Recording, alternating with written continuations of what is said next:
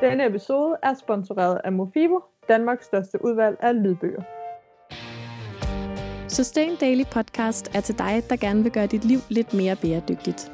Vi går i dybden med tanker, overvejelser og dilemmaer, så du kan skyde genvej mod et grønnere liv.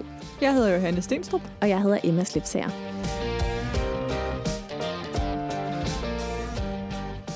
Hej Emma. Hej Johanne.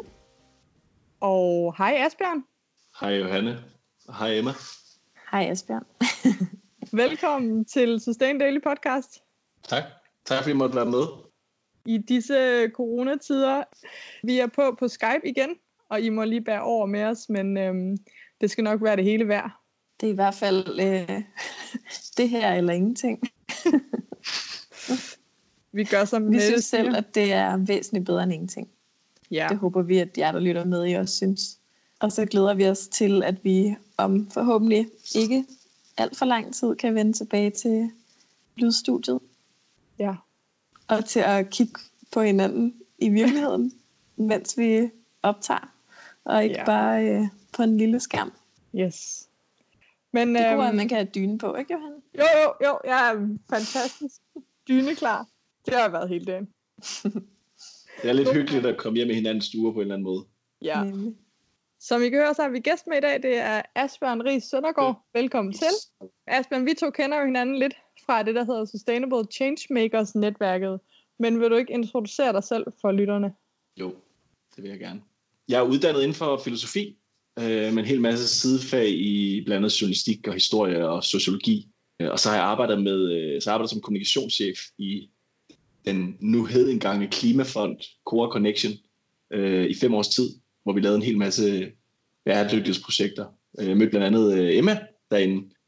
Øh, og siden 2019, der har jeg været selvstændig som foredragsholder og ja, samfundsdebattør med særlig fokus på bæredygtighed, klima og FN's verdensmål. Så det er meget sådan noget med at rejse rundt og, og tage snakken om den her, det her med den grønne omstilling, både i forhold til politik og livsstil og, og business. Ja, men det er jo fint lige at, at måske præcisere over for lytterne, at jeg jo ikke er, er sådan klimaforsker eller videnskabsmand, men at jeg er sådan filosofisk formidler på det her område og debattør, Ja. øh, som selvfølgelig er, er, godt inde i sagerne og har en, har en klar holdning på, på området.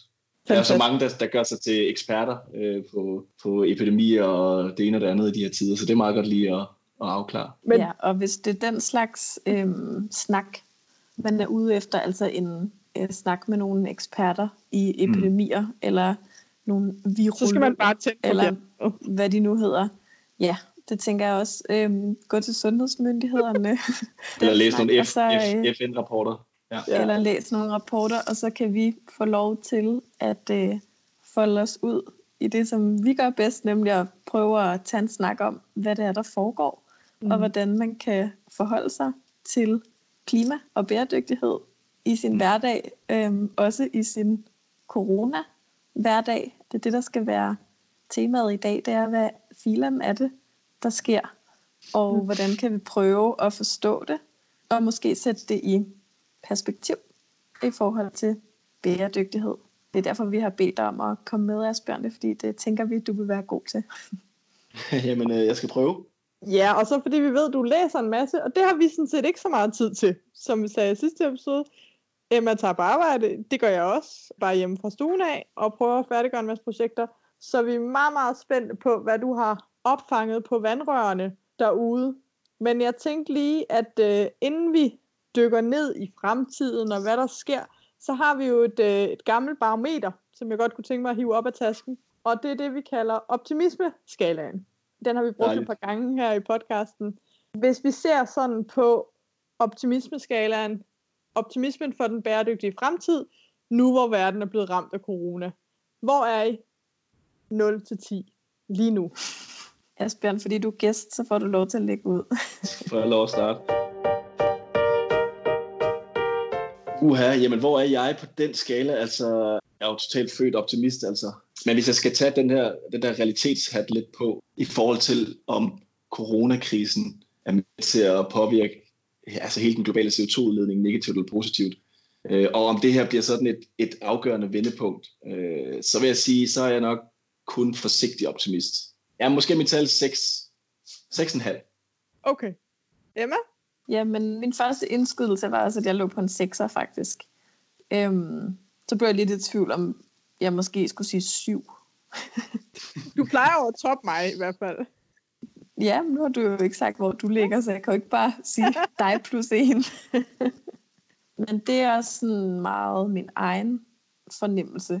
Øh, og, og det er jo lidt problematisk at basere øh, sit håb for det hele ud fra sin egen fornemmelse, men, men jeg synes, det er spændende, hvad for nogle tanker i hvert fald det har sat i gang hos mig, og som jeg også kan mærke, at det sætter i gang hos mange af dem, som jeg trods alt stadigvæk har lidt kontakt med. Og det er rigtig meget sådan noget med, hvad er det egentlig, der er vigtigt? Altså, hvad savner jeg egentlig reelt, når jeg ikke kan alle de ting, jeg plejer at kunne? Og hvad, øh, hvad har det så at sige for, hvordan jeg måske skal indrette mit liv øh, fremadrettet? Og det tænker jeg, hvis man sådan zoomer det op på stor skala, så kan jeg godt være optimistisk. Så hvad, hvad er det tal? Ja, syv. Lad os tage en syver. Okay. Jamen altså, jeg var faktisk i går mega optimistisk, fordi jeg fornemmer det samme, og altså vælter jo i en social medie feed med alle, der øh, siger, at det er opråb, og klimaet har det godt og sådan noget. Og så, øhm, så bliver jeg nødt til at fortælle jer, hvad jeg læste i morges. Og jeg deler det kun her i podcasten, fordi jeg skammer mig lidt over at, øh, at gå op i sådan noget. Men søsterne Grene har lige åbnet webshop, og hvis man har købt eller arbejder for dem, så fint. Men de fortalte, at de siden åbningen har haft en ordre i hver syvende minut. Og så blev jeg lige hævet ud af min boble, og kom i tanke om, at der er stadigvæk mennesker, der køber rigtig billige ting fra Kina hele Mhm. tiden, og så igen. Og endnu mere nu. Og så, så kom jeg sgu ned på en 4,5. Hold da op. Det er jo næsten Alene på pessimistisk. grund af søstrene Gren.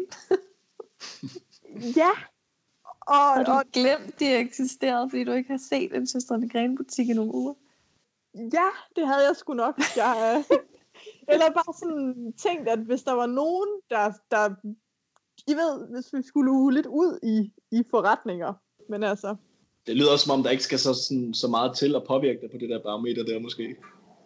Nej, jeg ligger generelt. Øh, og så er det jo fordi, at med til den historie skal jo vide, at jeg normalt sætter min optimisme i virksomheder. Så jeg bliver meget påvirket, når jeg ser nogle store virksomheder gøre rigtig meget godt. Og derved også tilsvarende, når jeg ser, hvor meget penge kan flytte i den anden retning. Mm. Så, så det er øjebliksbilledet. Men altså, lad os snakke om, hvordan vi bruger situationen lige nu til en afsæt til en større klimakamp. Asbjørn, hvad, hvad fornemmer du, at der sker derude? Hvad læser du? Hvad siger folk? Og hvad, hvad tænker du selv? Jamen, altså, jeg tror, det er vigtigt at, øh, at måske sådan lige starte med at sige, at, øh, at det, er jo, det er jo en, øh, det er jo først og fremmest en sundhedskrise og en total altså, humanitær krise, øh, som, som jo virkelig berører mange mennesker og koster mange menneskeliv. Øh, så det der med ligesom om at, sådan at tale om, at, at øh, det er et afsæt til klimakamp, det, det giver mig altid sådan lidt dårlig smag i munden. Mm. Øhm, altså, jeg er ikke en af dem, der har det der kyniske synspunkt der med, at, at død er en, er en løsning på klimakrisen. Øh, fordi jeg ved godt, at det virkelig er altså sådan, der, er- der er virkelig mennesker, der, der bliver berørt af det her i deres arbejdsliv og i deres hverdag. Men når det så er sagt, så er der jo, øh, så skal vi jo kigge fremad, og der kunne man jo håbe, at den her sådan krise, altså krise betyder jo egentlig vendepunkt, hvis man skal sådan lige øh, blive lidt filosofisk. Og det kan jeg også mærke på mange af mine, øh, min sådan, øh, de folk, jeg taler med, at, øh, og dem, der interesserer sig for, for klima og miljø, at man lidt håber, at det her det kunne blive sådan det vendepunkt, hvor, hvor, hvor sådan almindelige mennesker for alvor opdagede den her nerve øh, og alvor, øh, der, der er øh, i de her globale kriser, som en pandemi er, men, men som klimakrisen jo i høj grad også er. Så, så det jeg sådan lidt hører for en fornemmelse rundt omkring, det er, at, øh, at jeg tror faktisk, man, man begynder at tænke lidt over, at det her, det faktisk bør være lidt new normal. Altså, øh, nu ved jeg godt, øh, Johanne, du talte lidt om før, at du virkelig ikke ønsker, at det her, det skal føles normalt Mm. og, og, og at man vender sig for meget til den her midlertidige krisetilstand. Men på mange måder, så tror jeg, at vi er nødt til at begynde at acceptere, at vi skal øh, leve lidt mere med begrænsninger, med nogle begrænsninger. Det er jo ikke i forhold til det her med fysisk distancering. Altså, det er jo heldigvis ikke et, et problem i klimaøje med. Men i forhold til det med at reducere sit forbrug, øh, flyve mindre, at der, at der sådan er mange politiske indgreb, som har en effekt på vores hverdag. Det tror jeg er sådan, vi, vi er nødt til at, at acceptere, at verden kommer til at være mere og mere, hvis vi skal løse klimakrisen.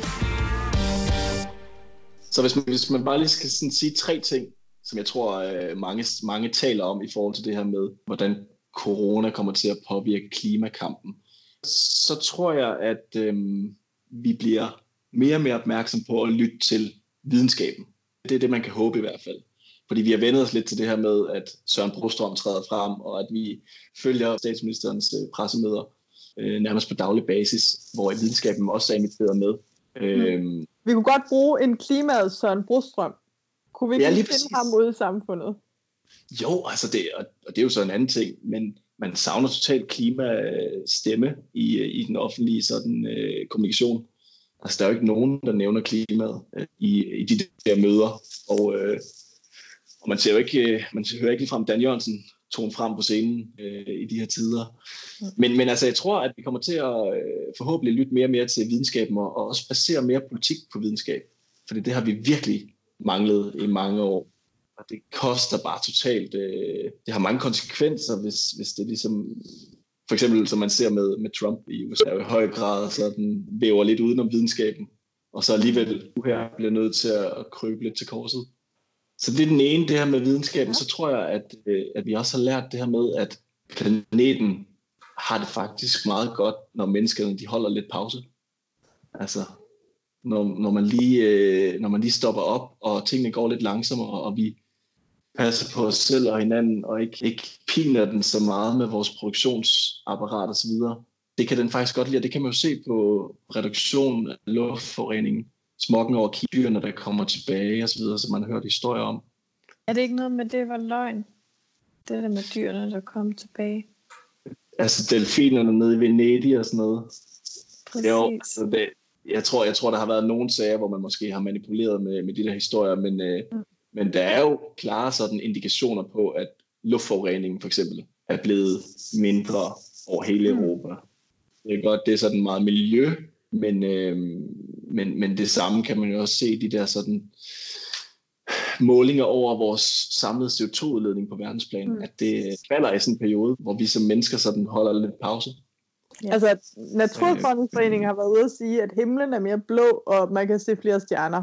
Jo, det tror jeg helt sikkert er rigtigt, altså, øh, at, at vi kan se, at, at det, har en, det har en effekt på klimaet, når vi, når vi sådan holder lidt pause på vores vækst, øh, og, og det, det går hånd i hånd med økonomien, øh, og det ved jeg godt, det har sådan en masse økonomiske konsekvenser, når vi, når vi vokser langsommere, eller når vi falder i, i vores velstandsniveau, men, men klimaet har det bare godt, øh, kan man sige, ikke? Mm. Øh, når vi holder pause. Det så det er jo den anden ting, Ja, så den tredje ting, så vil, det, det vil jeg sige det her med, øh, altså, at vi skal, vi skal prøve at tage noget af den her corona-adfærd med videre ind i den der sådan grønne omstilling. Og prøve at acceptere det der med, at det tror jeg mange har i hvert fald har en oplevelse af, at det er faktisk ikke så slemt det der med at leve uden øh, nogle af de der ting, vi har vendt os lidt til. Øh, altså man kan godt undvære det materielle forbrug for eksempel, eller eller man kan godt undvære øh, rejsen i en periode, øh, og, så, øh, og så rent faktisk sådan dyrke nogle af de ting, vi ikke kan undvære, som øh, jeg tror mange har oplevet, at blandt andet kultur og relationer er noget af det, som vi savner allermest og mangler allermest. Jeg har i hvert fald aldrig set så mange film og læst så mange bøger og, og lavet så meget ingenting som i den her periode. Det har bare, det har, altså personligt har jeg bare haft øh, ret godt med det, fordi at det, det reducerer også stress, stressniveau og jeg sover bedre, og altså, selvfølgelig savner jeg alle mine venner og min familie og, og samværet og sådan noget, men, men, men jeg tænker, at, at det godt kan være noget, vi sådan kan tage med ind i mm. den der bæredygtige livsstil, som er nødvendig. Øh, at man dyrker det der, det der mere relationelle og kulturelle, end, end det der øh, massive materielle forbrug. Så på den måde er det lidt new normal, synes jeg, ja. folk de, de, øh, de snakker om, hvor vi måske bliver lidt økonomisk fattigere, sådan mål på velstand, men, men øh, fordi vi ikke vækster og producerer så meget, men så bliver vi rigere på en masse andre ting, mens vi, mens vi passer på planeten. Der er også virkelig stor forskel på, hvordan man er i det her, ikke? Mm-hmm. Altså, fordi det snakkede vi også lidt om i sidste uge, ikke? Men alle de familier, ja. hvor der stadigvæk skal passes et arbejde, alle dem, der skal afsted og have otte timers vagter på hospitalerne. Altså, øh, Ej, det er jo klart, altså, det, ja så, så det er også noget med, at, at dem, der kan eller har muligheden for at, sådan har jeg det i hvert fald, at, at dem, der har muligheden for at regne ud, eller gøre sig nogle tanker om, hvad er det, vi skal prøve at holde fast i bagefter, eller hvad er det, vi skal prøve at have med øh, videre fra det her. De må meget gerne også øh, formulere det og sige det til os andre. Det er derfor, det er også spændende at høre, Asbjørn, hvad du sådan spotter. Føler du ikke, at verden går lidt langsommere selv, om uh, I har travlt på arbejdet? Altså, kan du ikke godt mærke, at, at samfundet er sådan... Jeg kan sagtens mærke det, at samfundet er mere på standby. Øhm, men jeg har ikke tid til at læse en bog, for eksempel. Nej. Fordi når jeg kommer hjem, så skal jeg overtage hus og Ja. barn. Sådan så, at øh, Jonathan, som jeg bor sammen med, kan få mulighed for at arbejde lidt. Jeg afbryder lige for at komme med en boganbefaling. Øhm, Jeg vil anbefale den bog, der hedder Vegetaren. Og før du tænker, at nu anbefaler hun en eller anden selvhjælpsbog til at stoppe med at spise kød, så vil jeg lige stanse dig.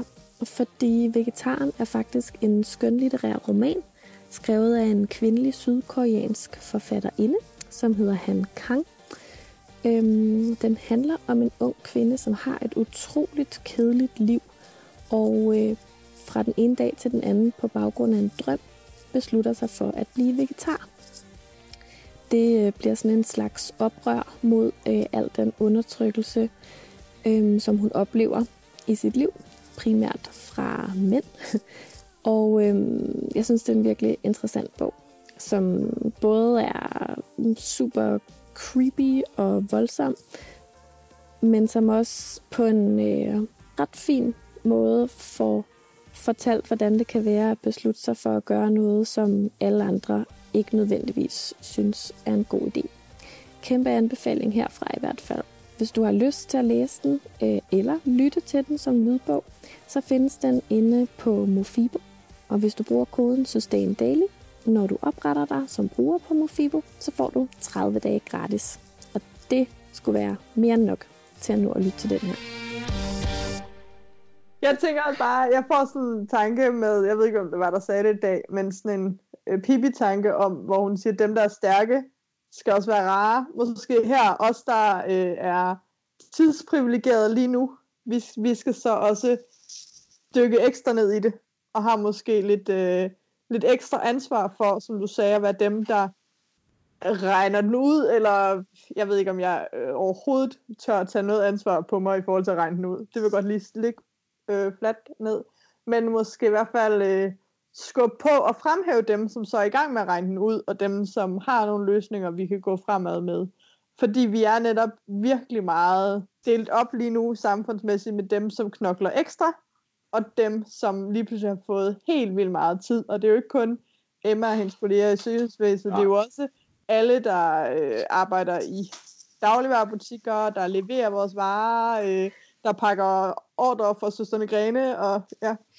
Nej, men jeg vil, jeg vil også sige, det, det er da helt klart, altså det er jo ikke fordi, at vi sådan skal, skal arbejde mindre, eller at, at, øh, at man sådan kan forvente, at, at i den, den der grønne verden, der er der bare, øh, der er der bare noget med at sidde og læse bøger og, og stress, stress af. Altså det er, jo, det er jo heller ikke det. Men, Tror du men det er man sådan, at arbejde mindre i den grønne verden? jo, jo, jo det, det kunne man da håbe. Det kunne man håbe. Mm. Øh, men, men ikke sådan det der med fuldstændig ikke at have noget arbejde, og ikke øh, Mhm. producere osv. Det er ikke, det, er ikke, det er ikke sådan en total øh, opbremsning, der jeg tror, der er sund, fordi vi kan også godt lide at være virksomme som mennesker og være i gang med noget.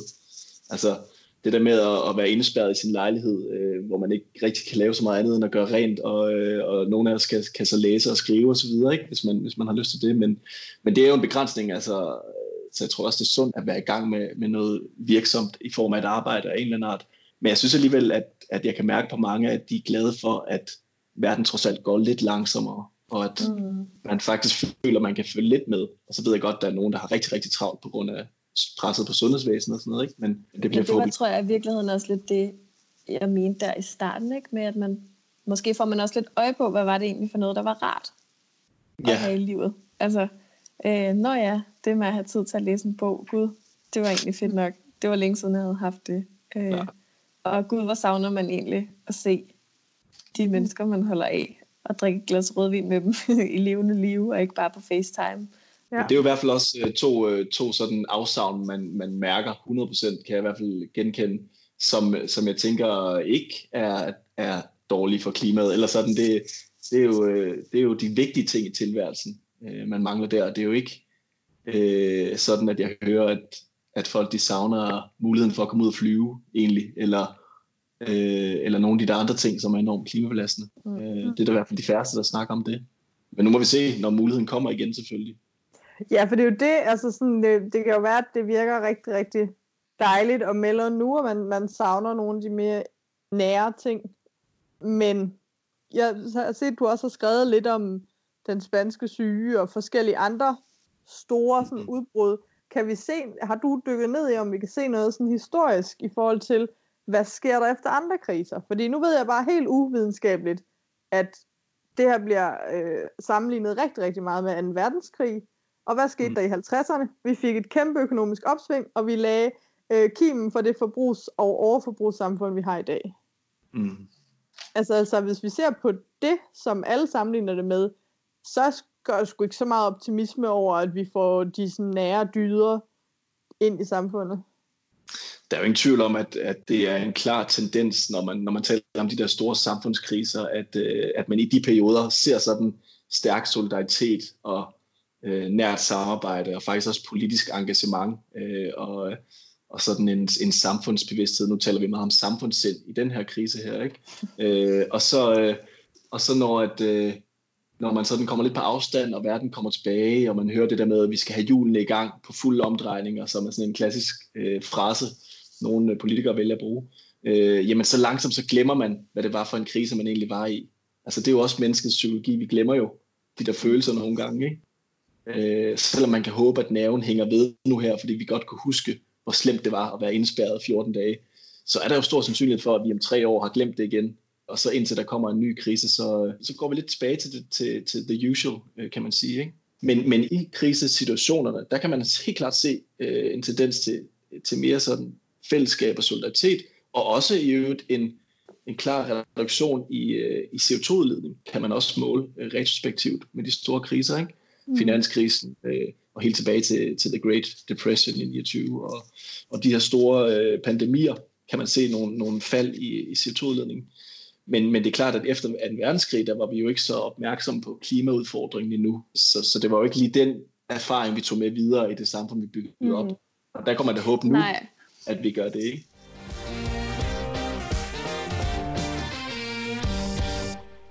Altså, vi var jo også ret kreative under 2. verdenskrig. Mm. Øh, og jeg tror ikke, det er helt forkert husket, at en af grundene til det øh, meget store økonomiske opsving, det var, at vi havde opfundet alle mulige fede øh, fertilizers og sprøjtegifte, som vi kunne bruge øh, til at fyre op for landbruget. Og ikke fordi, at vi satser på mere sprøjtegift per fly efter det her, men, men den der kreativitet, der er i krisen, ikke? den mm. kan, synes jeg også, man godt kan fornemme nu. Folk, der finder på alt muligt mærkeligt gøjl og øh, seriøse ting, for at vi alle sammen kan have fornemmelsen af at være fælles, selvom vi sidder hver for sig. Og altså, der bliver gjort en masse tanker, tror jeg, også på en kreativ måde lige nu. Det, det tror jeg også er sådan ret kendetegnende for krise. At fordi alt ikke er, som det plejer at være, så kan man lige pludselig også spotte nogle nye måder at forholde sig til tingene på. Det er jo mega inspirerende, fordi der kan vi jo så tage det, øh, Asbjørn sagde lige før, med at dengang havde vi ikke det her klimafokus, men det har vi nu, så man kunne netop, det kan i hvert fald give mig en lille smule håb i forhold til at tænke, når jo med nye innovationer, de laves jo i et klima af linse, hvis man skal sige det sådan, eller med udgangspunkt i, at, at vi skal lave noget, der er mere effektivt, og som gør det bedre for mennesker at bo på den her planet. Fordi der bliver simpelthen ikke fundet andet lige nu innovativt. Så, så det kan selvfølgelig trække lidt op på optimismeskalaen, hvis vi gør. Det tror jeg helt sikkert også. Jeg tror også, at man, nu er, der, nu er der jo selvfølgelig rigtig mange selvstændige, som er enormt presset lige nu, og, og må, måske må nogle af dem også lukke, men, men i kølvandet på sådan en krise kunne der, kunne der godt komme en opblomstring igen, hvor man netop får masse, som I siger, nye idéer, ny entreprenørskab og, og innovation. Og der, der må man jo bare ligesom sætte sin lid til, at, at vi er også et godt stykke inde i den grønne omstilling, øh, så de nye innovative idéer, der kommer på bordet, jamen det er også grønne øh, sådan idéer. Altså, jeg tror, jeg vil ikke råde nogen til at, at udvikle et teknologisk produkt, der var oliebaseret, hvis jeg skulle være sådan en uh, konsulent. Og der er ligesom bare nogle ting, som man er på vej væk fra allerede, hvor vi er et godt stykke uh, allerede inde i den grønne omstilling. Og det vil sige, at de nye ting, der kommer nu her, jamen de er forhåbentlig også med til at sikre, at, at den kan fortsætte, øh, den, der, den grønne omstilling. Tror du, at det har været værre for klimakampen, hvis den her pandemi var kommet i 2016, før Greta, før klimastrækker, før valget? Det er svært at sige. Øh, jeg tror ikke, der er, nogen, der er ikke nogen god timing. sådan noget. Øh. Nå, nej, men jeg tænker mere, altså som du siger, der er et eller andet med, at selvom der noget, der at der ikke bliver snakket klima på pressemøder, så er vi alligevel så mange, som, som siger, at vi må ikke glemme det. Altså, hvor jeg måske tænker, at, at det er måske rigtigt nok, at det har bidt sig fast hos nok mennesker til, mm. at, at vi har et momentum lige mm. nu, som, som ikke kan forsvinde i forhold til, at, at måske er klimakampen stærk nok til at også gå igennem den her krise. Prøv, jeg sidder og klemmer tror... mig til noget håb her, mennesker. I ja, men jeg synes, det er rigtigt. Jeg, synes, det, jeg, kan godt, jeg kan godt følge dig, Johanne, og jeg, jeg tror også egentlig, du har ret i, at vi, vi vil ikke have de her snakke, vi har. Øh, og det er jo ikke kun på, på det her plan, men også på sådan store makropolitisk plan, og i de store finanshuse rundt omkring i verden, der taler man jo også om klima nu. Altså, altså alle erhvervsledere, alle politikere og alle sådan øh, podcaster rundt omkring i verden, de taler jo om klima som et, den vigtigste udfordring i det 21. århundrede. Og så ved jeg godt, at der er en stor del af verdens befolkning, som ikke helt er med på den endnu, men, men flere flere er. Og, øh, og man sagde jo allerede før den her krise kom, at i løbet af de næste 10 år, fra 2020 til 2030, så vil vi se, og det er, sådan, det er Bloomberg, altså de største finans, finanscentre i verden, som ligesom har lavet de her, de her udregninger på, at vi vil se et fald på 5% af verdens samlede CO2-udledning. Mm. Men allerede i år, på baggrund af den her krise her, taler man allerede nu om, at vi vil nå de 5% bare i år. Øh, altså et fald i verdens samlede CO2-udledning. Og måske helt op til 20% taler folk mm. om. Så hvis vi øh. bare tager sådan en her om året. Jamen altså, man, man kunne godt lege med tanken om et klimalockdown.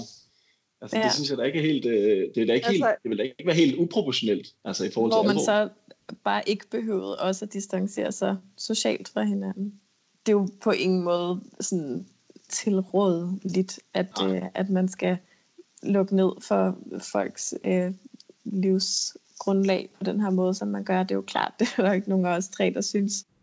Jeg synes at det er en meget god tanke. Altså, klimaorganisationer og miljøorganisationer har jo i mange år prøvet det. I hvert fald Earth Hour er vel et forsøg på at lave en form for klimalockdown, øh, hvor vi bare slukker lyset i en time.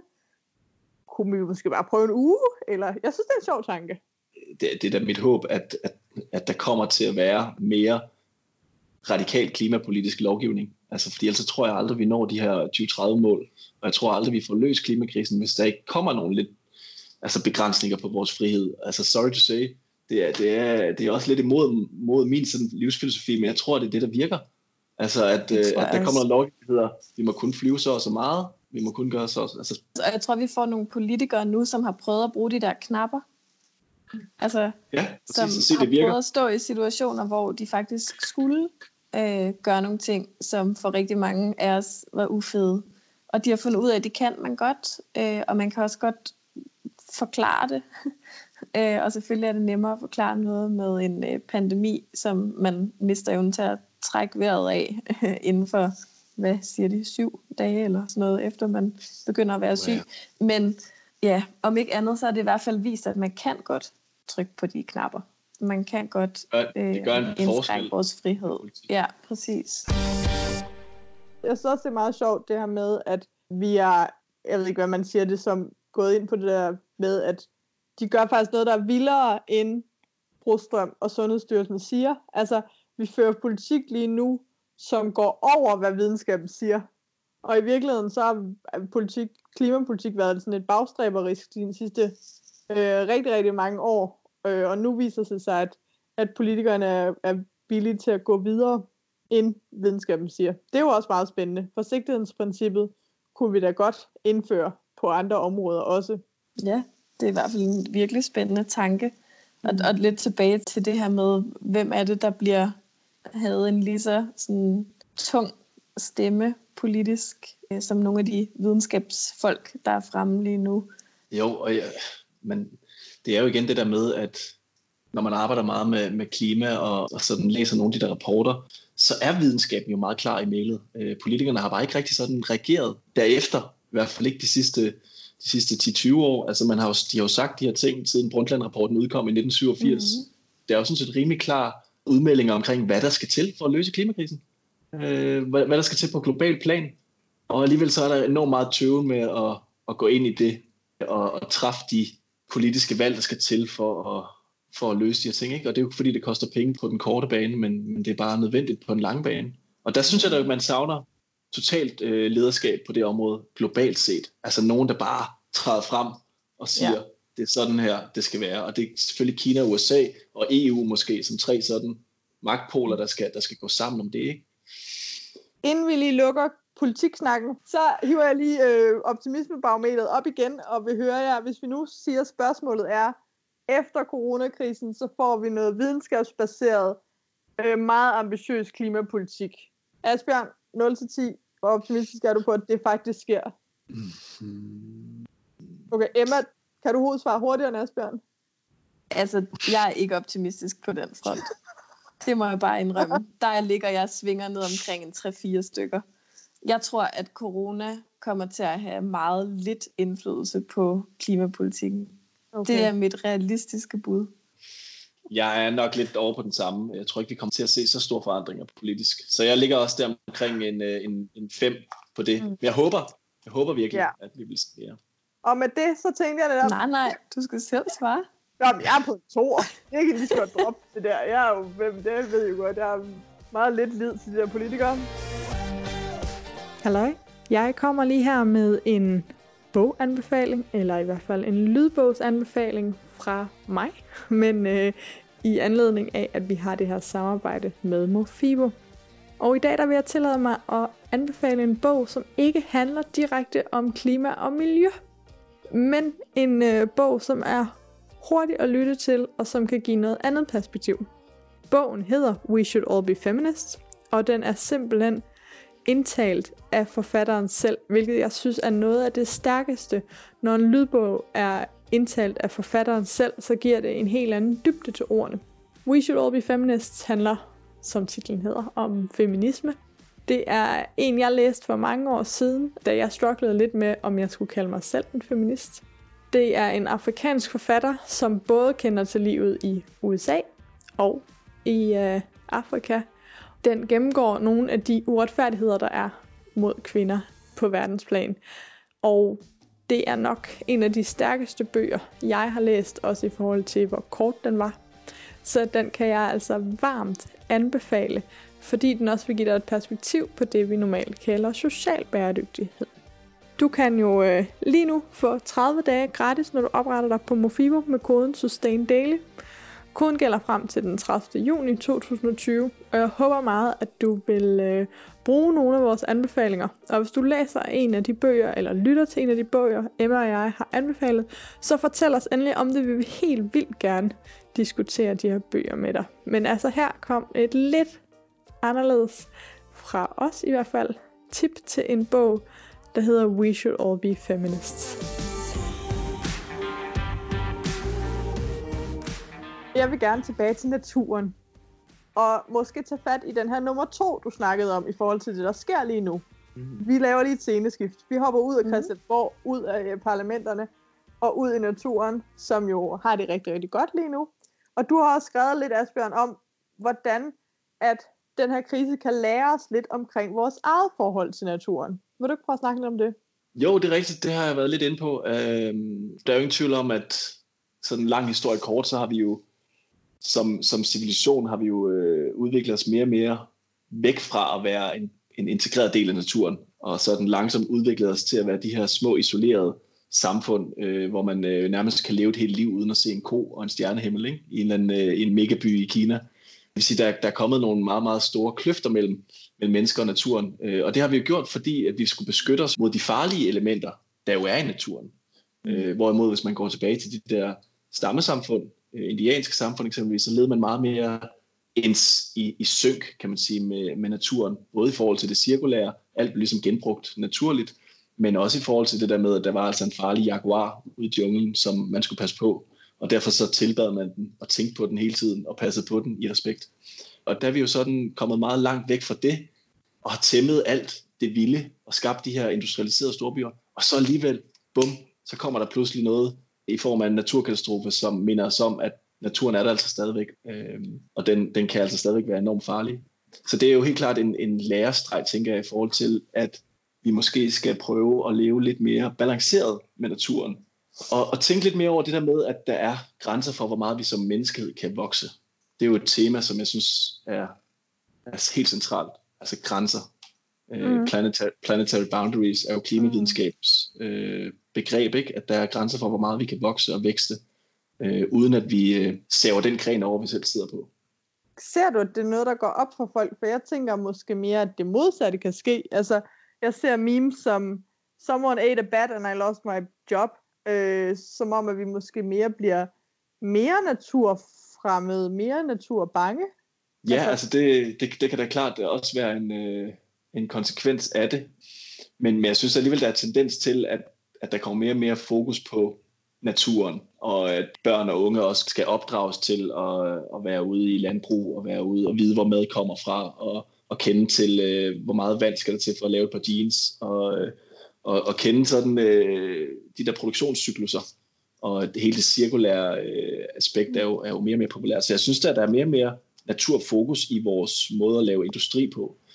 Og jeg ved også, at nogle af de samfund, som er enormt troet af de her klimaforandringer, og som ligger direkte i naturens fare, altså det kan være ud til vandområder, hvor der kommer havstigninger, det kan Ribe. være i tørke, ja, ja, eller New York, og, og i tørkeområder i Afrika, hvor der bliver ubeboeligt osv., jamen de har jo en helt anden sådan, de har i hvert fald en helt anden respekt, øh, tror jeg, for naturen. Og så ved jeg godt, at de kan ikke rigtig gøre noget i det lokale. Det er i hvert fald svært at være det er svært at gøre noget med klimaforandringerne helt lokalt. Det er jo en global sådan, øh, bevægelse, der skal sikre det.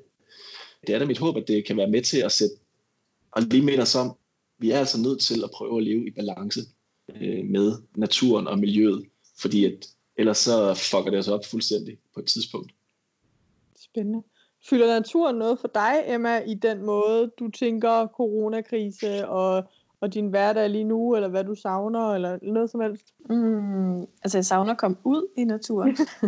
jeg tror, at den måde, jeg ved ikke, om man skal kalde det natur, men sådan, jeg har egentlig altid synes noget med pandemier var ret scary og ret spændende, og har altid sådan sat det meget i forbindelse med sådan nogle meget, meget store samlinger af den samme slags dyr på et sted. Mm. Og det er jo, der kan man sige, så har vi haft svineinfluenza, vi har fugleinfluenza, og altså det her med, når man samler øh, kæmpe mange ja, svin eller høns, eller hvem man nu samler, på et sted, at, at så er der virkelig grobund for, at der kan sprede sig noget sygdom.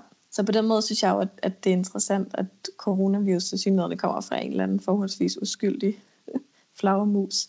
Øhm, det havde passet bedre ind i min sådan, forståelse af øhm, de skræmmende store øhm, monokulturer, hvis øhm, ja. coronavirus kom fra sådan en.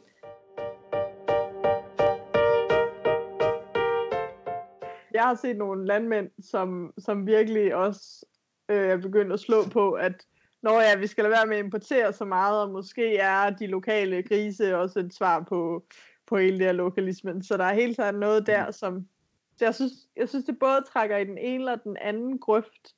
Og jeg kan godt være bange for, at selvom vi ser, at, at naturen har det rigtig, rigtig godt lige nu, så forstår vi ikke helt vores rolle i den. Kunne du ikke Asbjørn, prøve at sætte nogle ord på, hvordan kan man opsøge og prøve at se sig selv som en større del af naturen i den her tid?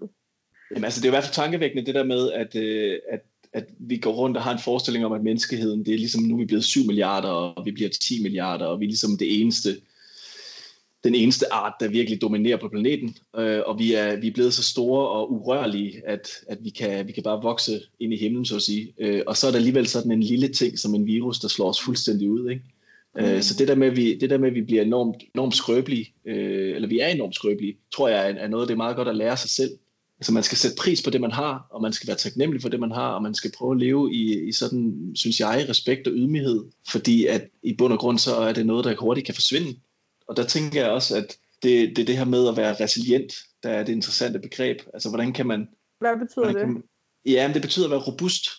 Robust over for, øh, for kriser, øh, robust over for naturkatastrofer, øh, robust over for, for de der ting, der pludselig kan, kan ændre ens liv. Vi oplever alle sammen store kriser i løbet af vores liv, både personligt og, og som samfund.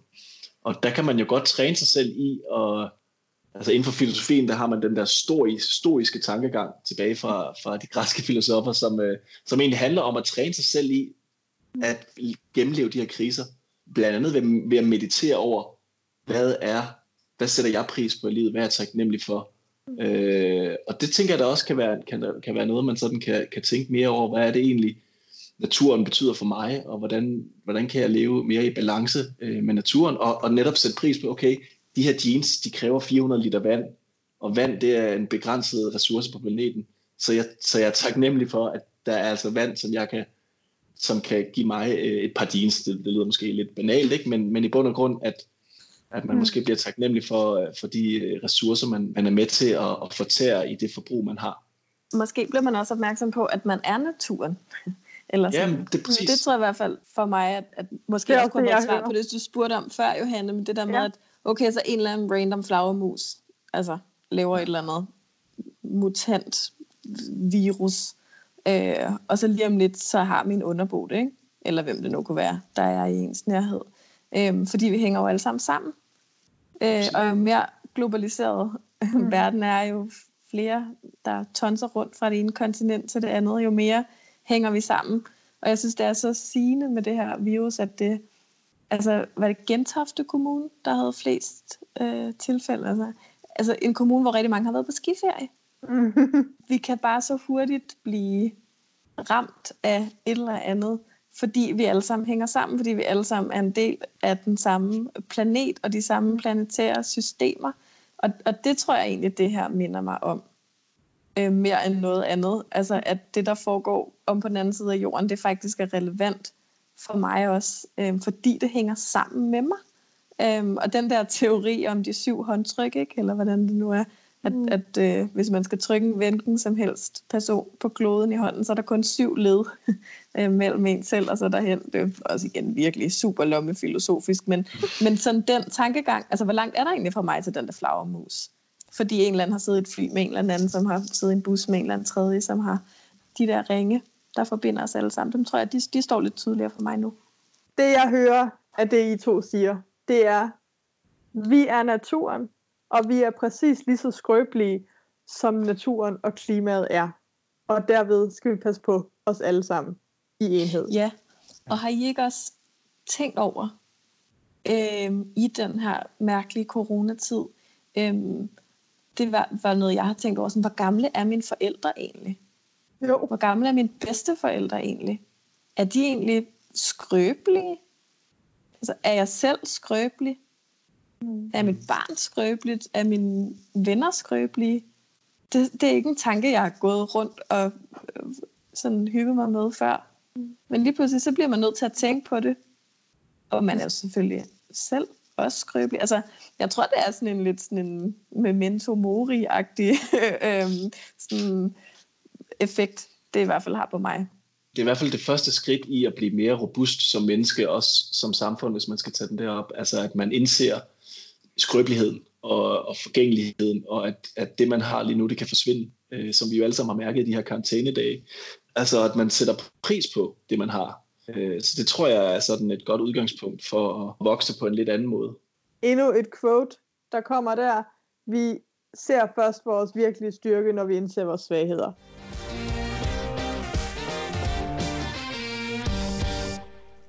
Vi har øh, snakket rigtig, rigtig længe, og øh, mm. det er jo fantastisk, og jeg har lært rigtig, rigtig meget af den her snak. Det håber jeg, I lytter har. Men jeg kunne godt tænke mig at slutte, øh, som vi også, vi spurgte Sine i sidste uge, øh, om hvad hun godt kunne tænke os, vi alle sammen gjorde de næste to uger.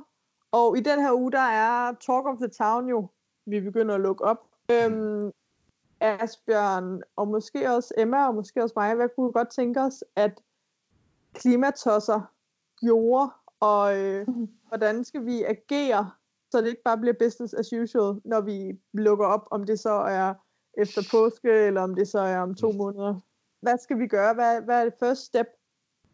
Ja, jeg synes i hvert fald ikke, at det, det er jo ikke kun henvendt til, til klimatosser. Det er sådan set, vil jeg sige, Jamen, en det er dem, der opfordring lytter med. Lad os Ja, det forstår jeg, det forstår jeg. Øh, men, men også, også blandt dem, øh, at, og det er jo os selv inklusiv, øh, der synes jeg, at man med fordel kan tænke på, at når vi åbner op for det, for samfundet igen, når vi begynder at få mulighed for at rejse, og for at og sådan ligesom begynde at have vores normale forbrug øh, igen, jamen så, så prøv at huske på det der med at støtte de lokale. Måske øh, overveje, om, om man skal tage på den der udenlandsrejse øh, til foråret og sommeren, og så i stedet for lægge feriepengene i det lokale samfund og være med til at genopbygge de lokale for butikker og forretninger. Personligt så skal jeg, så, så skal jeg den her, det her forår og sommer bruge en masse tid i min lillebrors kolonihave og ud på de danske øer, som jeg elsker at holde ferie. Øh, og med min familie til, øh, til Emil Nolde Museet faktisk, kommer jeg lige i tanke om, vi også skal ned i Sønderjylland. Øh, så det der med sådan at, og, øh, og, øh, og prøve at, og, og, ja, at være hjemme og, øh, og være med til at genopbygge det danske samfunds økonomi oven på det her, det tror jeg er rigtig vigtigt. Og så igen, som vi lige har, har, har været inde på, bare sådan blive ved med at huske på den der nerve, som vi mærker nu her, og, og hvad der er vigtigt i livet hver evig eneste morgen. Det synes jeg, man skal prøve at tage med. Og, øh, og så kunne man måske også håbe, at, at vi fortsætter endnu mere med at fortælle de her historier om, hvor vigtigt klimaet er, når alt begynder at handle om økonomi og få gang i julen igen. Øh, man kunne godt ønske sig, at, at regeringen kommunikerede, og sundhedsmyndighederne kommunikerede omkring klimaet, som de gør med, med covid nu her, og, og, og ligesom havde de der vask dine hænder og hold afstand, og så i stedet for at sige mindre kød, færre fly, mere grønt. Mm. Så det, og det stod der på ræd og række ja. med ja, øh, klimavidenskabsmændene øh, og kvinderne øh, legnet op, klar til ja, at fortælle befolkningen, hvad der er op og ned. Ja. Og så husk at forbruge de rigtige steder, selvfølgelig de grønne brands, mm. og, men det ved de jo godt. Emma, har du et første step, når vi bliver lukket ud igen, for at sørge for, at vi får skubbet den rigtige retning? Det er noget, jeg i hvert fald tror, jeg selv vil. Det er at virkelig holde fast i, at nu var der faktisk nogle politikere, der handlede. Mm. Altså, det skete faktisk, at der var nogle politikere, der gjorde noget drastisk. Mm. Øhm, så lad os lige insistere på, at det kan de godt gøre en anden gang igen. Og det kan de godt gøre for en endnu vigtigere sag, øh, som kommer til at gå endnu mere ud over os alle sammen. Øh, og vores måde at leve livet på, end det her, det kommer til.